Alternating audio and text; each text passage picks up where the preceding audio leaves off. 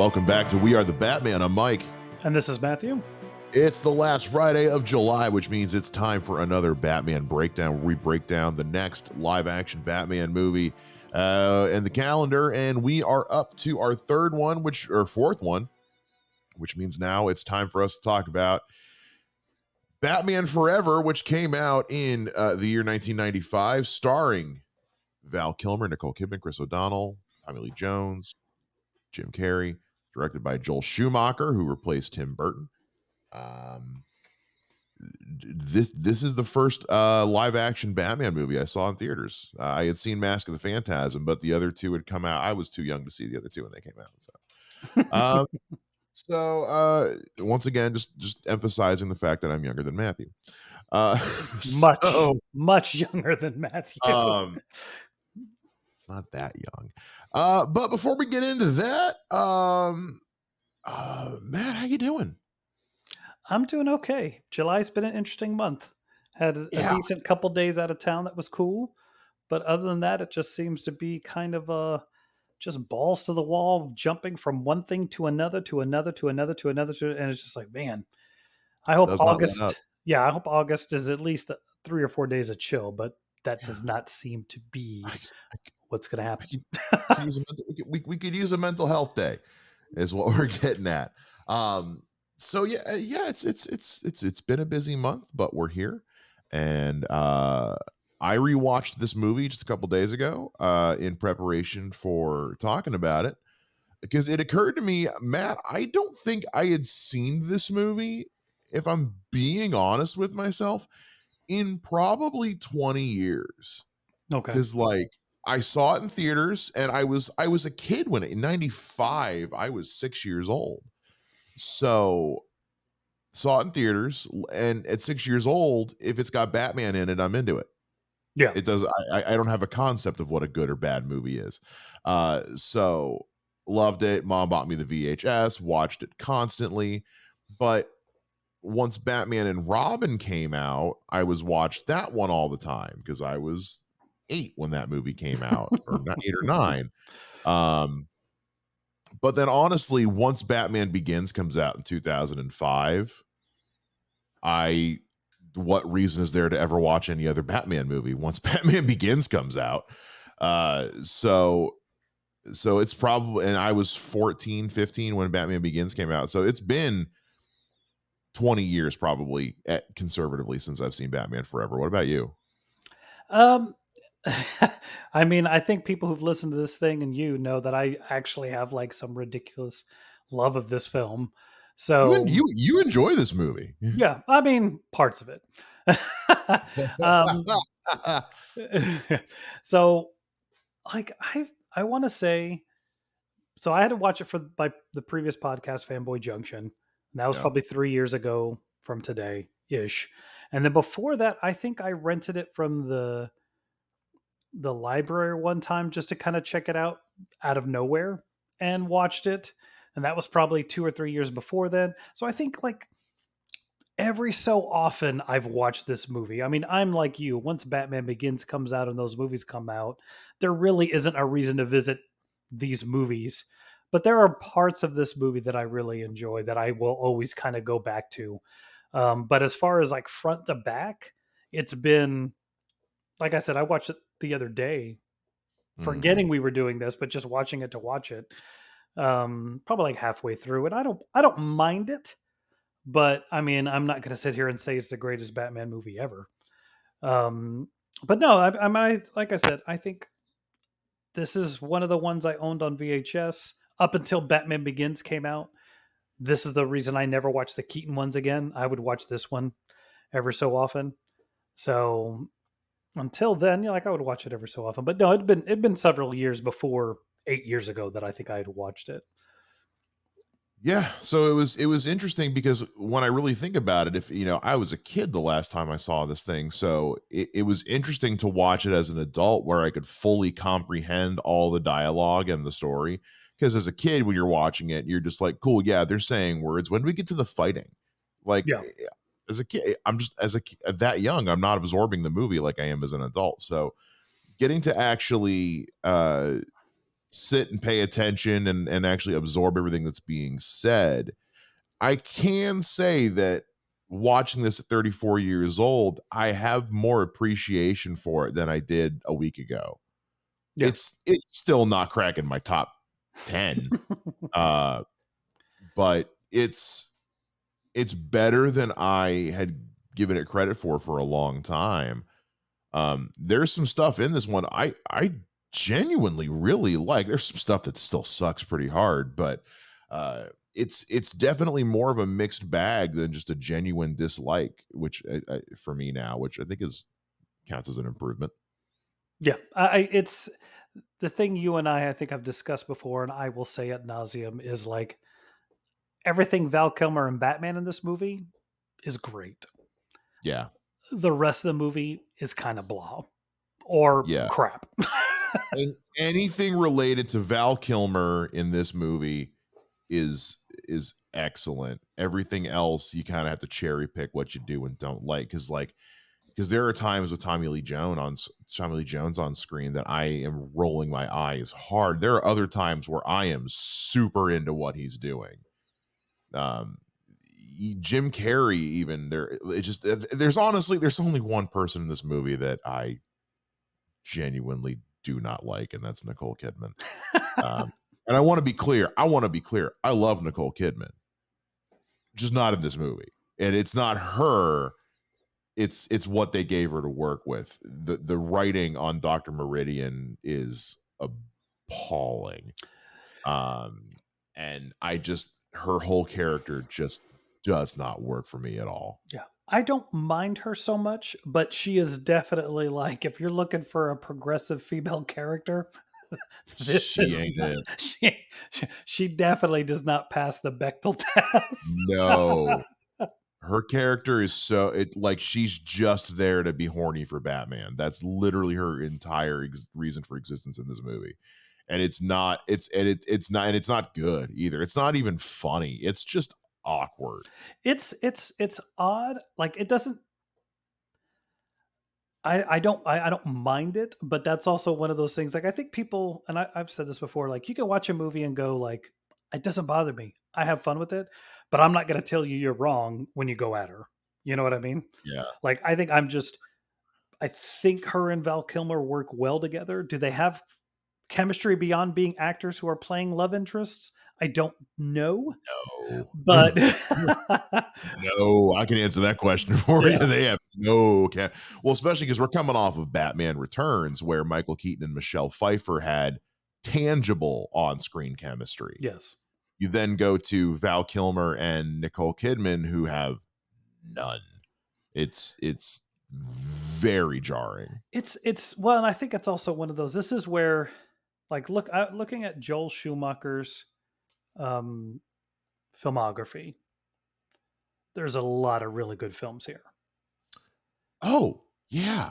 People give him a people like to talk when they talk about Joel Schumacher, they typically only talk about three movies, and that's Batman Forever, Batman and Robin, and The Phantom of the Opera. Yeah. And but because those are three objectively bad movies, but he has made some incredible films. Look, around the Batman movies, he makes The Client, A Time to Kill, and 8 Millimeter. Um, yeah. I didn't mind The Client. I thought 8, 8 Millimeter was intense, but very trendy. Um, but no, I mean, I think like this is where he took a job and he was. Well, but also, also remember, he also did The Lost Boys and St. Elmo's Fire. Yes. And in the number 23, which I actually really like. I, I've never seen it. Um, but no, I think what I'm, my point is is that like sometimes you take a job as a director and the company tells you what to do and you do it. And when you, yeah. I don't know if you watch the behind the scenes or the making of for Batman Forever, and he talks no. about like, they're like, we want you to soft reboot it. We want to make sure this thing's for toys. We want you to do not anything Tim Burton did in the previous one. So, like, yeah. when I look at that, I go, yeah, that's what he did. Like, he understood the assignment and he did it. Now, whether you are a huge film, you know, not being the biggest Tim Burton directing Batman fan, I didn't miss any of that, especially Batman Returns, which I will definitely say is down there with Batman versus Superman. Um, Hush. Quiet you. but no, I think like, look, is the neon weird? Yes. Yeah. Is is Jim Carrey and Tommy Lee Jones overacting like a mofo? Yes. But there's a movie that Val Kilmer and Joe Schumacher are making that we will never see. That was Yeah. awesome. Yeah, you can tell. I'm wondering. I'm wondering how much of this movie was rewritten before they shot it, and how much of it was reshot after the fact. Because I genuinely feel like there are there are pieces of a not a great movie, but a good movie in here, and I'm wondering if because we've we've heard and uh, we should might as well let's get this out of the way now at the top. I'm aware there's something called a Schumacher cut out there. Uh, Kevin Smith, I guess, did some kind of screening event for whatever it is. Eh, Cool. Um, everything that that Matt and I have read on it is just kind of like, yeah, it's a, it's kind of a different movie, but we're not talking about like Snyder cut levels of of difference here. We're not talking about Watchmen or BVS or Justice League levels of director's cuts. Like they were like, yeah, it's just a Yep. it's kind of a longer, slightly better version of the same movie. I think Mike Vogel from the Geek Buddy said it best. Like, cool. Are Jim Carrey and Tommy Lee Jones still the Riddler and Two Face? But Yeah. the movie's not going to be any better. yeah, that's that's that's that that doesn't fix that doesn't fix the, the some of the problems. Like just cool, you have longer Batman scenes. I mean, I'm into that. Doesn't doesn't take away from the things that don't work. Yeah. Um, so so we're, we're not going to really worry about, it, but just to acknowledge that it that there is the Schumacher cut out there. But yeah, every time uh, there was a Batman scene, I was just like, I feel like I'm watching a different movie, a better movie Yes. uh, than everything else going on. Um, let's let's uh, let's break this down like we like we usually do. So let's let's just talk let's talk production design first sure. um, and just kind of kind of get around that because like you mentioned like they they try to do everything as different from tim burton as possible um, and i think specifically from the first batman because gotham city in in batman returns is, is almost non-existent um, other than that one town square that everybody hangs out in that's very well lit no matter what time of day it is uh different episode mike um well, a lot of this Gotham is the cityscapes are pretty bad early 90s CGI. yes. Uh, eh, and I'm talking like Power Rangers, the movie bad. Uh, it's not great.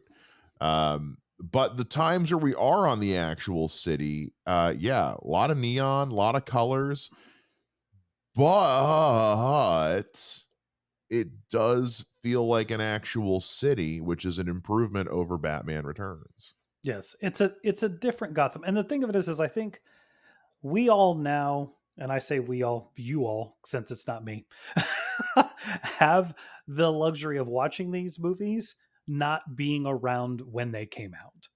Like when you watch I was there when I saw it in theaters. no, no, no, no. Hold on, just wait. when you watch Batman and Batman Returns, like Yeah. that's what the comic looks like. When you get to Batman Yes. Forever, this is what the world and comics are going to. Now, did he go? Now, I admittedly went a little far with the neon, but that was becoming a thing. The painting of the faces, the rave scene, like the thing that kind of cracks me up is you make the joke about how sexualized Nicole Kidman's character Chase Meridian is. Is like if you really look at, take a moment. If you look, do your homework on who Joel Schumacher is and Yeah. who some of the people he was hanging out with. Like this entire movie is just let's overly sexualize Batman as far as we can without anybody noticing, and somehow the nipples got through. So Yeah, I've I, I've I've read his excuse for the the design of the of, for the the nipples and the cod pieces in these two movies. I don't totally buy it, but hi- hi- his reasoning is he wanted them to look like Greek god statues, and he wanted it, and I was like, I'm like, sure, he wanted them to be sexy, and I'm not. It, I, it doesn't work. The nipple thing doesn't work as far as making him sexy. I'm not it even. was a choice. it was a choice. It But I but I also feel like cool, you tried it in forever, it didn't work. You don't then jump to well, let's do it again. yes. clear. We just need to do it again. It's like, no, no, no. This did this didn't work. Uh, move on. Well, anyway. and what made me laugh about this is I can remember back in this time in comic books, you start getting the the um all the veins popping out on muscles in the costumes. And it's sh- yeah, but it shows through the costume, but their nipples don't show. And it's like for him, he was like, "Well, let's show the nipples, but not the veins." I don't know. I know it's weird. It's it's a thing. Apparently, his apparently Val Kilmer's bat suit was so heavy that uh, when they shot uh, his first fight scene, he like by like the number of takes they did and all that, he lost like five pounds. Yeah, yeah. No, those uh, those suits oh. are not. I've worn similar stuff through cosplay, yeah. and eh, they did what they thought they were trying not to you know we talked about in the batman run that they're they're continuing yeah. on they they lean the suit out so he actually can be athletic and do cool fight scenes which you know yeah. if we're when we get there we'll get there but i think that's the thing is i think this movie looks like a 90s movie it is all the things oh, yeah. of a 90s movie so i think comparing it to batman returns and batman kind of weird because that's where everything's going at the same yeah. time like I was more than happy to leave that nonsense behind and embrace this film because like I just didn't buy into a lot of what they were doing with the previous films but they all but I do have to say like this is the beginning of CGI there's a couple of CGI stuntmen quote unquote Batmans that are weird yeah.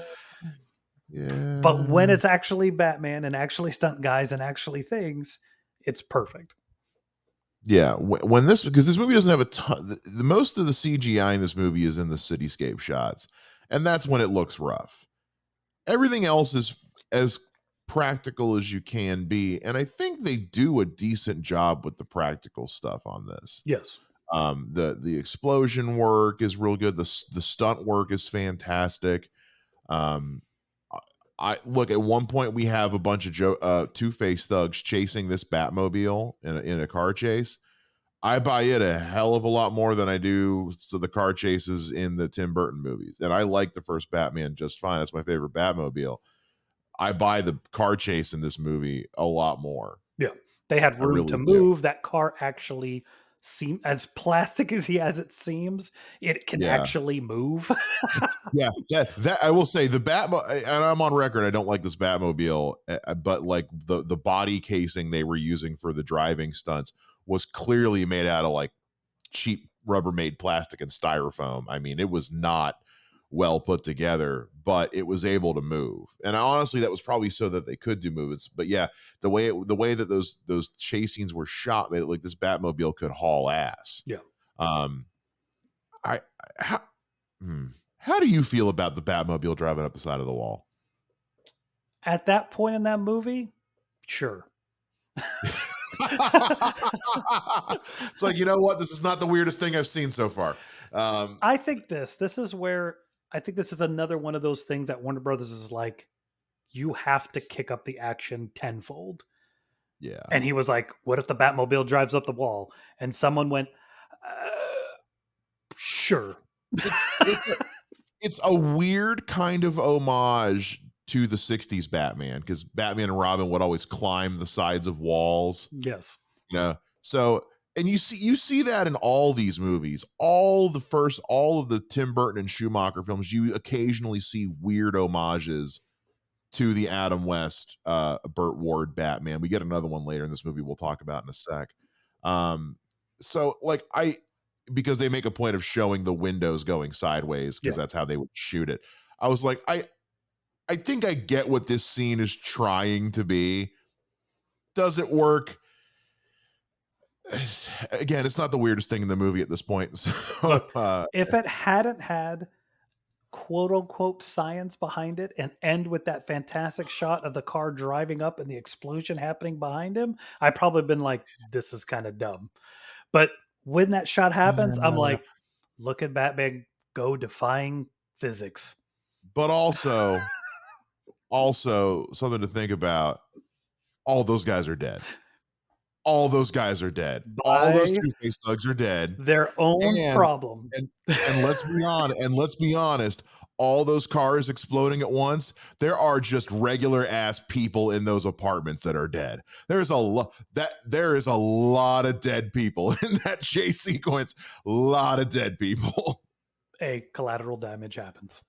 Yeah. No, this okay, is this is also one of those movies where like yeah, I want to say he kills at least 10, kills some folks. 10 Well- thugs well, and Two Face.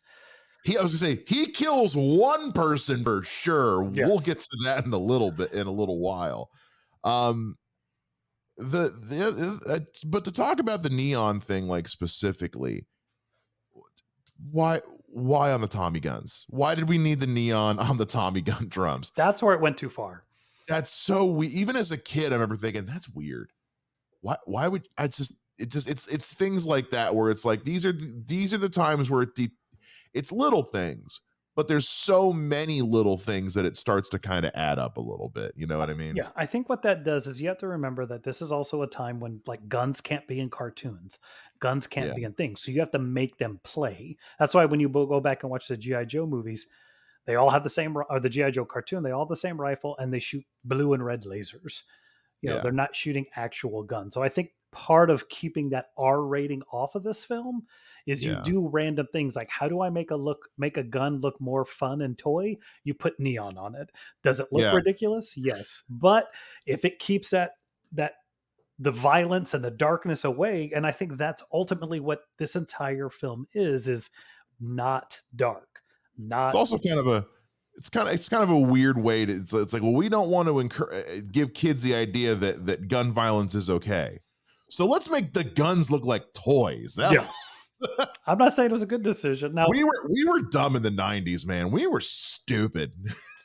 I mean, why did they get rid of violence but kick up the sexuality and have this girl be a horn dog? Who knows? I don't know. And and then and then Hollywood went the other direction in the 2000s. But uh that's again, it's another we'll get to that when we get to the to the Nolan films, I'm sure. Yeah. Um okay, so that so production design wise there's not a whole lot to say other than just like yeah, it's just the opposite of everything Tim Burton was doing. Yeah. Um let's talk let's talk casting. Let because I think that's I think the casting of this movie is where you hit most of your the things people have have issues with is Sure. is who's playing who in this. Um, let's let's say right now, um, we know how I feel about Nicole Kidman in this. I, I don't. I don't like I don't like her character. I don't like the way her character is written. I think Nicole Kidman does a good job selling what they're selling what they're selling, but I mean, I mean, let look. Let's be honest. This movie came out when I was six years old. This movie awakened some things in six-year-old Mike uh, with Nicole Kidman. Watching it as an adult, I'm just like, this is all. It doesn't even make sense. She's a she's a she's a criminal pathologist or psychologist or whatever. Why would she be at a at a active crime scene? There's no reason for her to be. There's no way she would be there. There's no way she would be there. I think she's yeah. There's definitely uh, especially not at the invitation of the commissioner. there's this is one of those times where I look at like what did you want to do that you had to do this? You know, like as far as the actress, like what what is like um what what what did what role did you really want that you did this to yeah. like because I'm looking at her, I'm looking at her filmography right now. I'm pulling it up anyway. Um because I'm curious because this is about the time where you know Nicole Kidman is really starting to hit it big. Uh because I mean uh so let's see here 95 she uh she had already done far and away with tom cruise which was which was okay um but eyes wide shut isn't for another four years um Yeah, she she is practical magic's a few years later she is known, but she is not a commodity yet.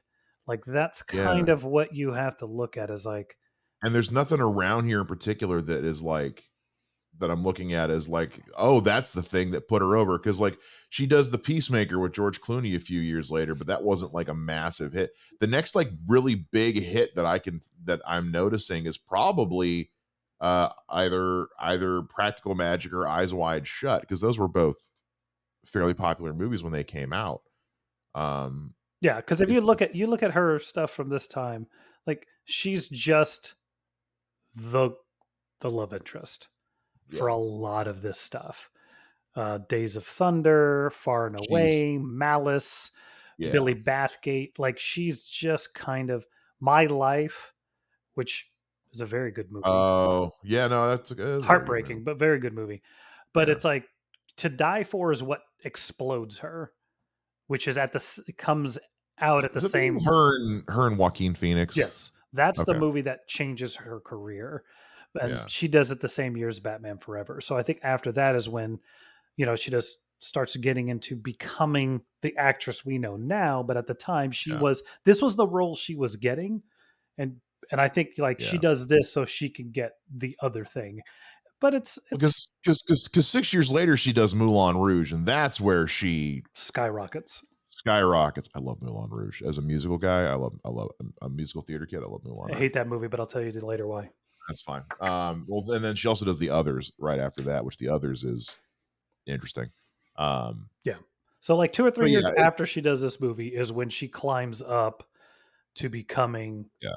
Um, pardon me, who she is now. So I think that's where you get that whole like, hey, she probably got a lot of money to be in this movie and yeah. got put in the right positions to do more of what she wanted. But you're right. Like I can't I'm not going to say it's she's fantastic and just a great role. She's just this damsel in distress love interest and they as I said earlier, this whole movie's about sex and they certainly make sure she's part of that equation. it's it's it's interesting too when you look at like who they were looking at for this role before it went to her because originally they when it was still going to be Michael Keaton they had cast Rene Russo. Um, and I'm and I'm I'm trying to look at these actresses I'm going to list in the role of Chase Meridian, and I don't know if any of them would have necessarily worked because you also had here were the here were the top names they were looking at: Sandra Bullock, Robin Wright, Jeanne Tripplehorn, and Linda Hamilton. It's weird to me to think like all of those people would have worked very well with Michael Keaton would have worked amazing with Michael Keaton. But then you and Rene Russo as well. Yeah, Rene they, Russo works great with everybody, but let's not get onto that right now. she's, she's she's she's incredible. Um, all of these actresses are are fantastic in their own right, even Nicole Kidman as well. But when you think about what this character is, the psychiatrist that's super horny for Batman. Yeah. There's not a name on this list that makes me go, "Oh yeah, especially Linda Hamilton. Linda Hamilton is is is beautiful. She's the action star, badass, like yeah. get sweaty, get dirty, and break some heads. Not I'm gonna go. I'm gonna go turn on the. I'm gonna put on a naked, get naked, wear a white silk sheet, and and drag it to my balcony to make out with Batman. Like it's it's just it really makes me wonder how this character was written before you know before you know what i mean? Yes. I, I don't know. It's, it's weird. It's weird. It, it, and it's like well let's get to that cast. I think casting jim carrey alters this film completely. Yeah well, because and it's one of those I get why they cast Jim Carrey. This is when Jim Carrey is at his peak. Yes. I mean, he's doing Ace Ventura and Cable Guy, and he's doing uh, the other Ace Ventura, and he's he's doing movie a Dumb and Dumber. I mean, this is when he is putting out a movie every a couple movies a year, and they're all huge comedic blockbusters at the time. Yeah he was the biggest name in comedy at the time. Yeah. Uh, so because I think we're not because we're only a couple years away from him doing the Grinch for crying out loud. So it's him getting picked for this. I mean, makes sense. It's just not good. Yeah. It it's yeah. It's you get into the money making machine of Batman becoming the the cash cow of Warner Brothers, and the ingredients for that are all in what they're casting here. Like Val Kilmer's like he's a big name at this point. You know, he's this is after Tombstone. This is after you know, this is um after after Top Gun, after The Client. I mean, he's yeah, he's he's he's on the rise with a lot of this stuff. Yeah. Um I the the he does the Saint after this. Correct, correct. Um, but no, I, I think like yeah, Nicole Kidman's an odd choice. She does what she's supposed to.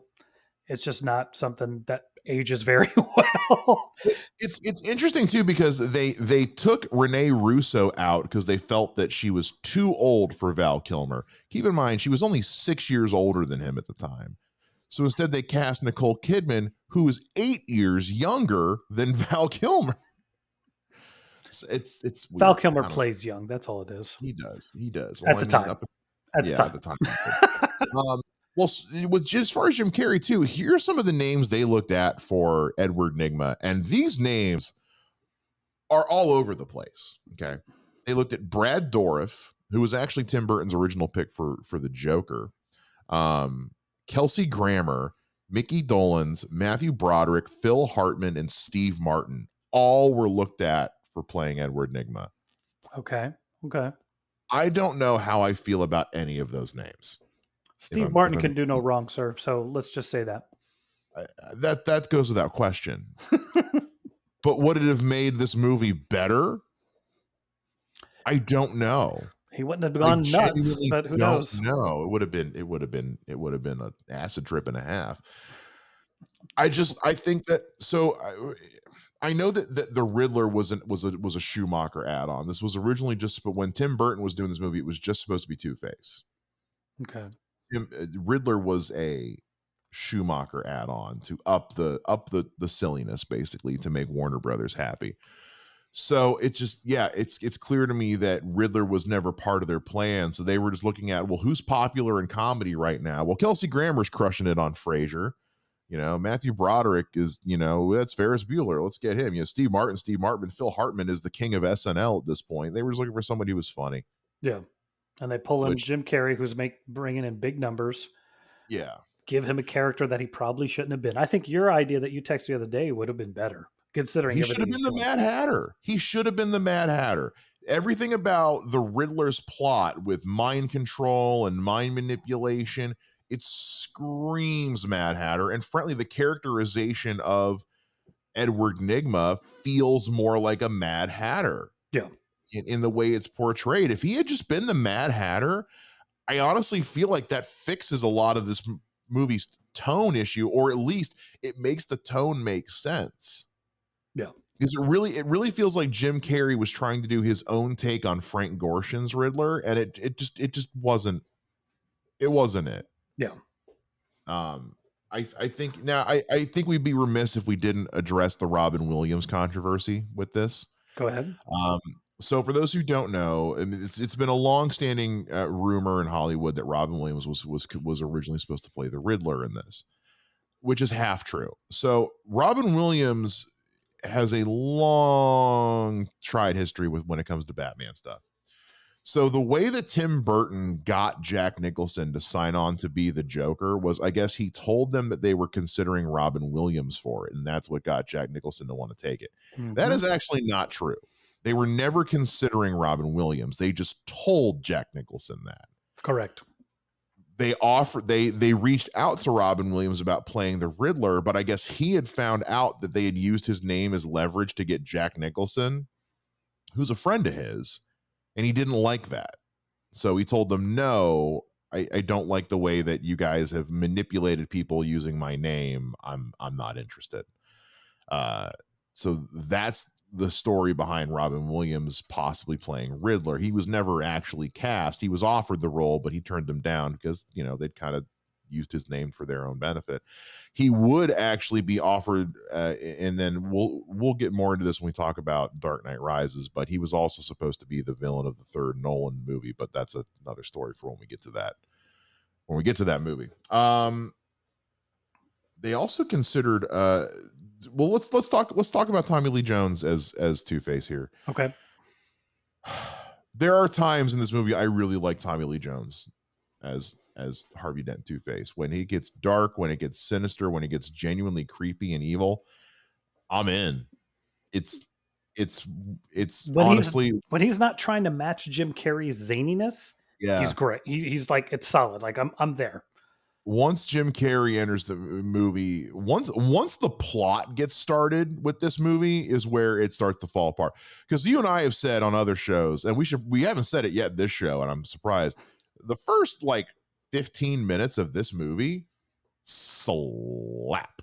Yeah. they are the most Batman of any so live action Batman oh. movies. Him the, doing the all the things. That opening sequence feels like it's right out of the Bruce Timm animated series from the 90s. It's so good. Um, it's it's excellent. I I am enjoying Two Face at that point.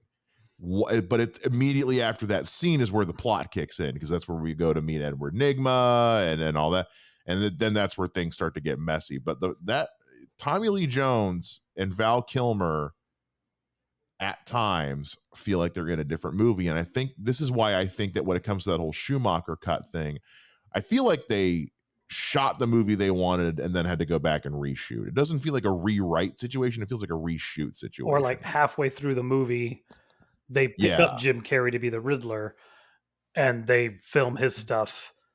You Maybe. know, well, it, it, it happens. I mean, look at uh, what's it, it happen. Look at the first X Men movie. They were eight weeks into filming before they cast Hugh Jackman. Well, that also it happened with the Amazing Spider-Man 2. There was a whole subplot with Mary Jane Watson in that movie, and then they went back and redid that they'd shot scenes for. Yeah, they got rid they of had it. somebody cast and everything, and then they decided to push her stuff into the third movie, and they went back and reshot and cut out all her stuff, and then she dropped out, and then the movie wasn't good, so it doesn't matter. Um, I'm really, but I, am I'm, I'm into Tommy Lee Jones a fair amount in this movie. It's you're right. It's when he's it's when he's on screen acting against Jim Carrey, and it's it's famously known those two didn't like each other. Um, that that it, it gets problem not problematic, but just hard to watch. Yeah, it it, it just gets you get two Jokers. You don't get a Two Face and a Riddler. You get two, Jokers, Jokers, and it gets a bit much, and it gets a bit like I'm just don't want to watch this. I don't want to see this. This isn't what I'm here for. Um, no. I like the duality of Two Face. That's why people like Two Face so much, and that's why Tommy Lee Jones took the roles. I guess his son like loves Two Face, and so that's why he took it. Um, do you know who other than Billy Dee Williams? Do you know who else was up for the for the role of Two Face? I don't. Uh, Al Pacino, Clint Eastwood, Martin Sheen, and Robert De Niro. Okay. Yeah, those are the names they looked at. So originally it was going to go to Billy Dee because Billy Dee actually had it in his contract that if they used Two Face in this film series, they would use him.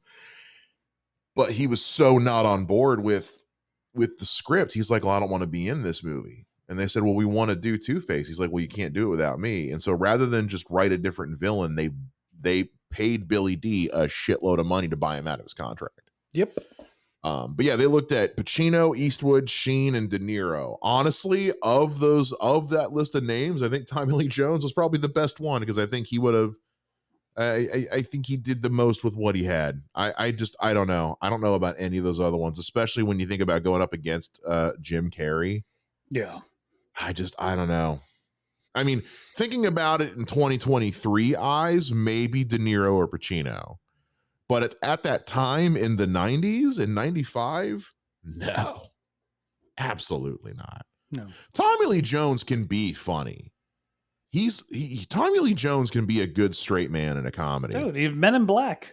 Look at Men in Black. Yeah, I say look at Men in Black. Like it, it's just it's just yeah. I I think his two face stuff would work a lot better on its own. It's having the Riddler in there, and which creates that uneven tone, is where it gets hit. Um, Robin, uh, you know, Chris Chris O'Donnell as Robin in this movie is it's fine. It's honestly he he's better in this than he is in Batman and Robin. Is about all I can say. I mean, I like. I think you either make him the motorcycle guy or make him the earring guy. Don't do both. Um, I think he's solid in the role. I think that getting somebody to be the Robin next to Michael Keaton, he's perfect for that. Even more so with Val Kilmer because Val Kilmer's a bigger yeah. guy. Um, I just think it's, you know, I think we talked about on the phone is like they never establish how old he really is. So no. if he's in high The clo- school. The closest they get is when is when Val Kilmer is when Bruce says, "How about Dick Grayson college students?" Like, okay, so he's either a freshman in college or about to go to college. Yeah. is what it seems like. So I think that it's odd that you don't specify that. And I know they don't want to per se, but it's like, then why does he stay with the Wayne? Like, why is he invited by? Like, there's there's something that's missing in this movie that explains, like, you know, I, I- don't know if it's even interesting, but just have someone like you know, with his parents gone, he doesn't want to go on the he doesn't want to continue with the circus. I Right. you know, and then Bruce Wayne say, "Look, I'll take him in, let him stay with me for you know." That there's a little a There's, a, there's a scene. There's a scene in between that needed to yeah, happen. just something that gives a little Uh, more as to why he ends up there. But then once he's there, like it's fine. It, you know, the the the laundry thing is stupid as crap. Oh, it's so dumb. it's. even- I remember as a six year old, I was like, "That was stupid." it's it's a it's a it's it's a dumb sequence. I get why But, it's there, but it's still, it's still bad. but given the whole like he's not a little stupid kid or that he he's like no something must be behind there and then when he steals the batmobile and fights all those guys it's dumb but at the same time like at least we're seeing like this isn't some dude who's just an idiot who can't do like he he's physical he can do the things. I mean i don't know if he should still have been robin instantaneously but i think that they it does kind of show he's more than just this acrobat punk who can do nothing which i thought was i i had fun with that i'll take that especially because that's don the dragon wilson that he fights at the, the get so Yeah, it's true. I all the stuff in the middle, like like every like all the stuff with his parents getting killed and him going to live with Bruce, other than just eating just, just that little bit of plot establishment is fine. And kind of like where he ends up at the end is fine. It's all the stuff in the middle with him that I don't that I don't like because it's it's so uneven and unclear what's going on. Like he goes from just being just a weird kind of moody uh, teenager who's feeling guilty about his parents dying to I'm going to track down Harvey Dent and kill him myself and you're and I'm going to work with Batman to do it. It's like it, there, the motivation goes back and forth and it, there's no there's no time to see that anger grow. It's just suddenly he's just it, I just I it's one of those like if they had put another 20 minutes in this movie I'm not saying the movie isn't long enough, but I just feel like there should have been there. There's like a there's like 20 minutes of character development that that Dick Grayson needs in this movie that's just kind of missing. and that's Uh, uh, allegedly in all of these deleted scenes Yeah. So so that's that's kind of where I that's where I'm missing out as far as this movie goes with Robin is is just like I just wanted more of the development of the character of Robin because he really doesn't no have any. he doesn't He has no character development in this movie. And I think Uh, that like yeah, I would have much rather seen more of the scenes between the two of them instead of the scenes with Two Face and Riddler. A thousand percent.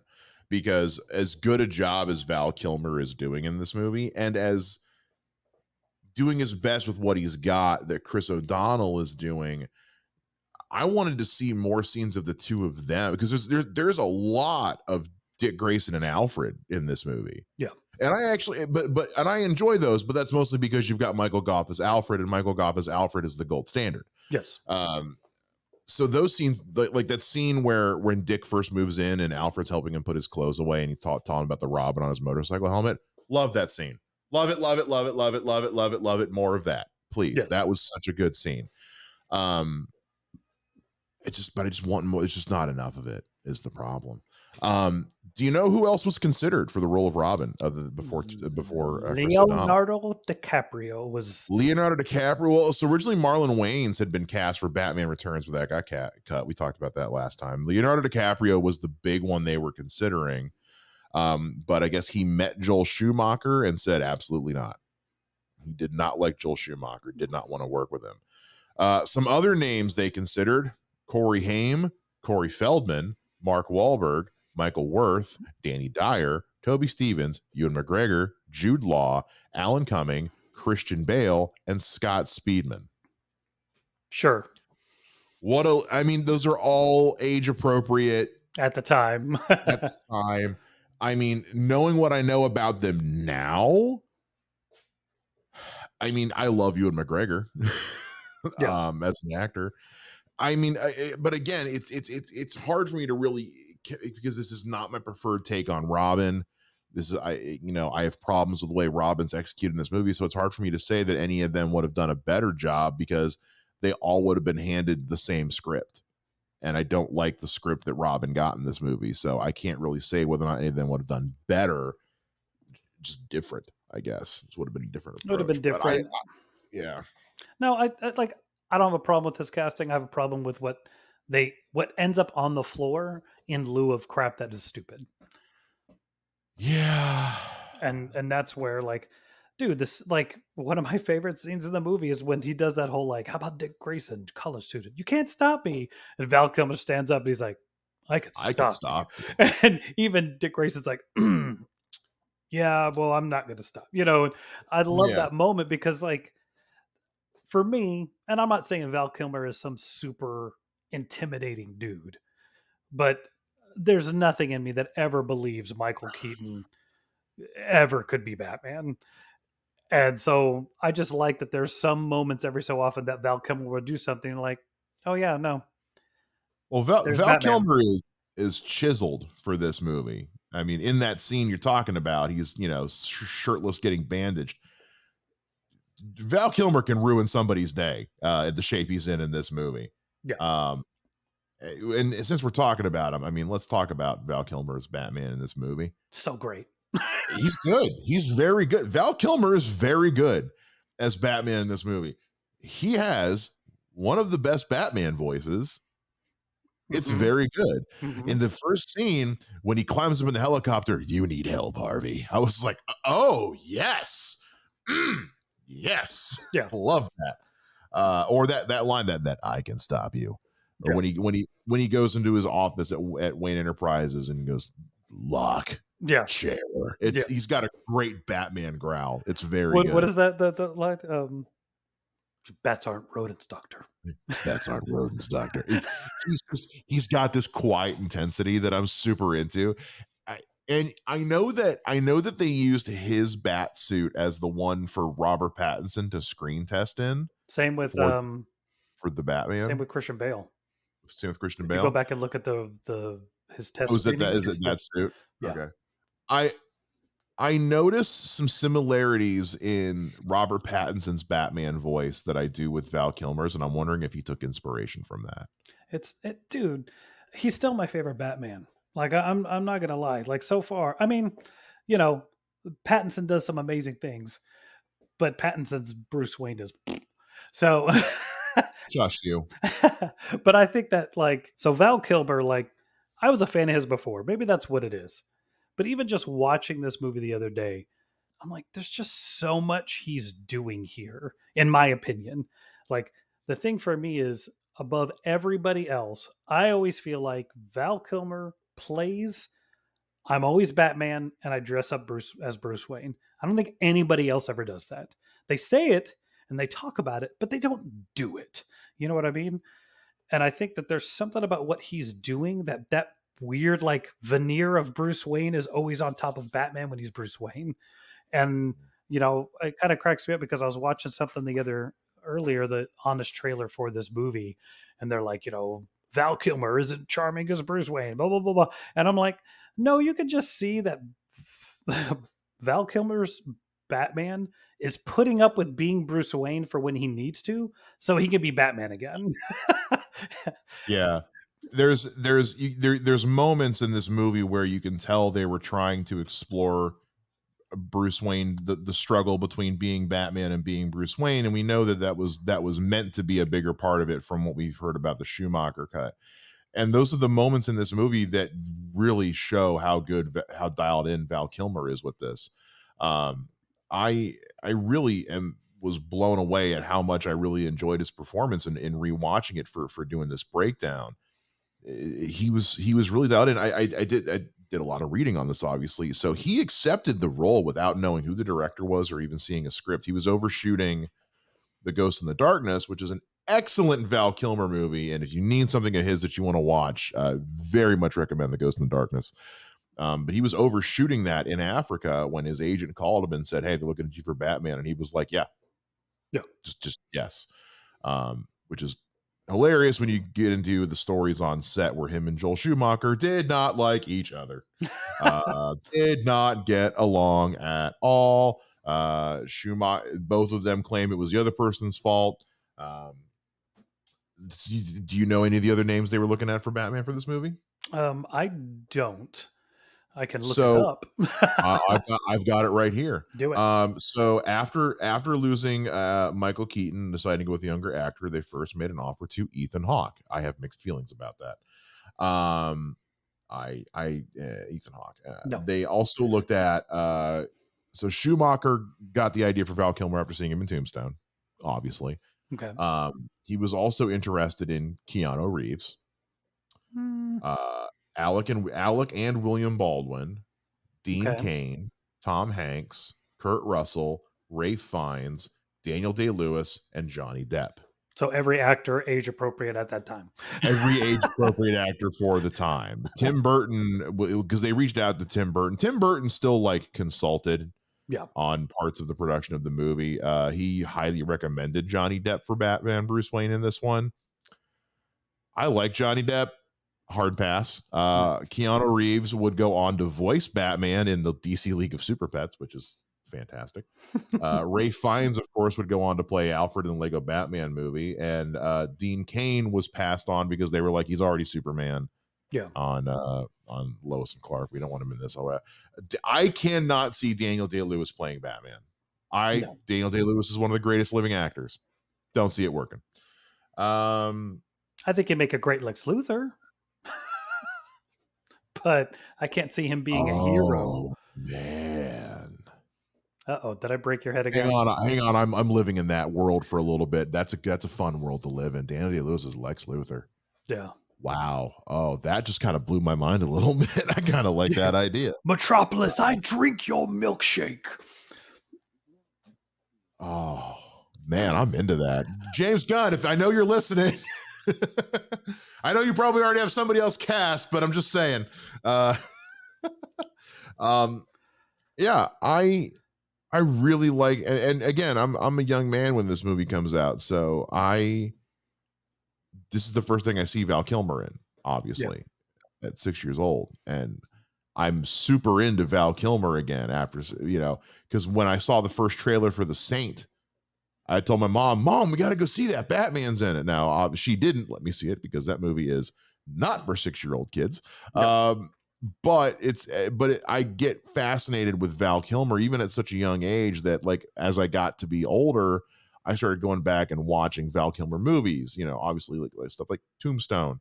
Um, Val Kilmer nails it as Batman in this movie. It's just it's just everything around him that's The, uh, like I, I. I've said it before. I'll say it again. The movie Val Kilmer thinks he's making is the movie I want to see.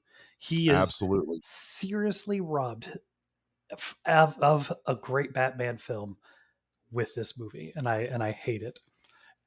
And Let I me- also love that that he said they asked him to come back to be for Batman and Robin, and he read the script and was Yeah. like, the moment he saw Batman on skates, he was like, I don't want to do this movie.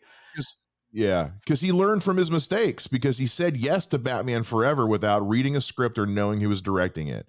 And then he did not get along with Joel Schumacher. And so his agent was probably like, hey, read this one before you say yes, because you didn't have a good time making Batman Forever. And it's good that he did because he, yeah, he saw Batman on ice skates and said, nope, I'm out. Where would they hide? Where would they go in his boots? That doesn't make any sense. How would they? How would they hide inside his? Is he wearing crazy platform heels? That doesn't make sense.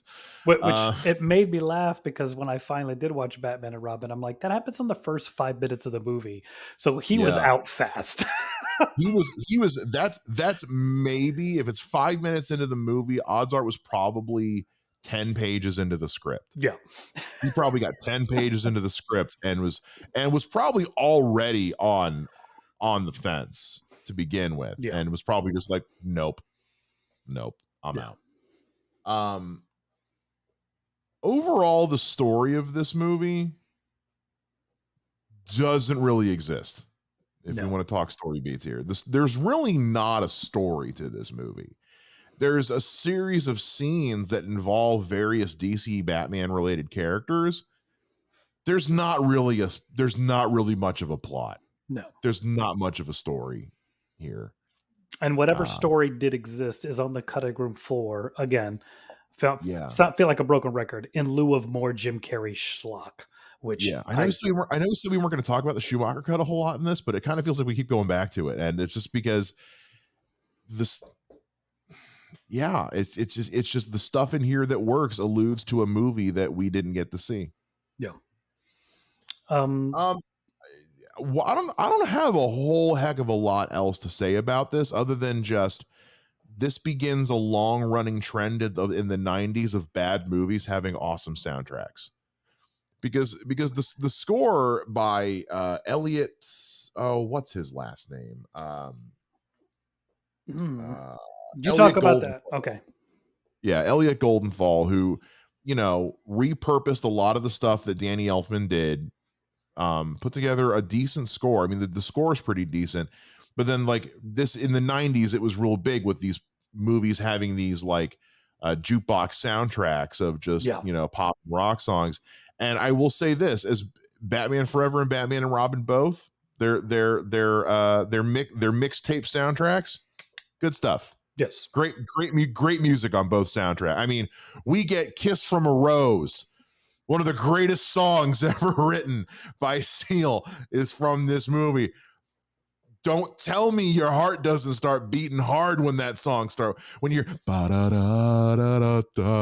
no you get jazzed every time you hear it.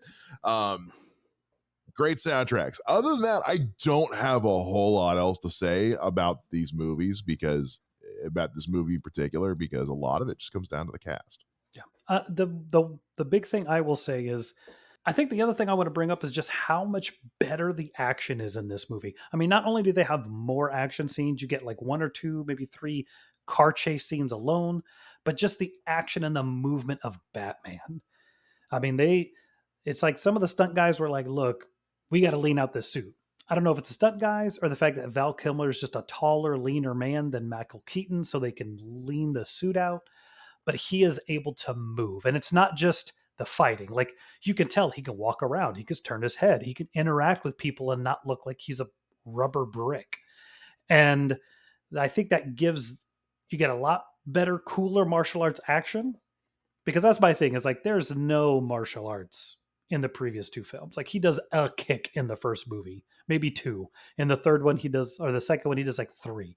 He's doing spin kicks, he's doing flips. He has that great moment where he breaks up the party, comes down through, does the forward spinning flip.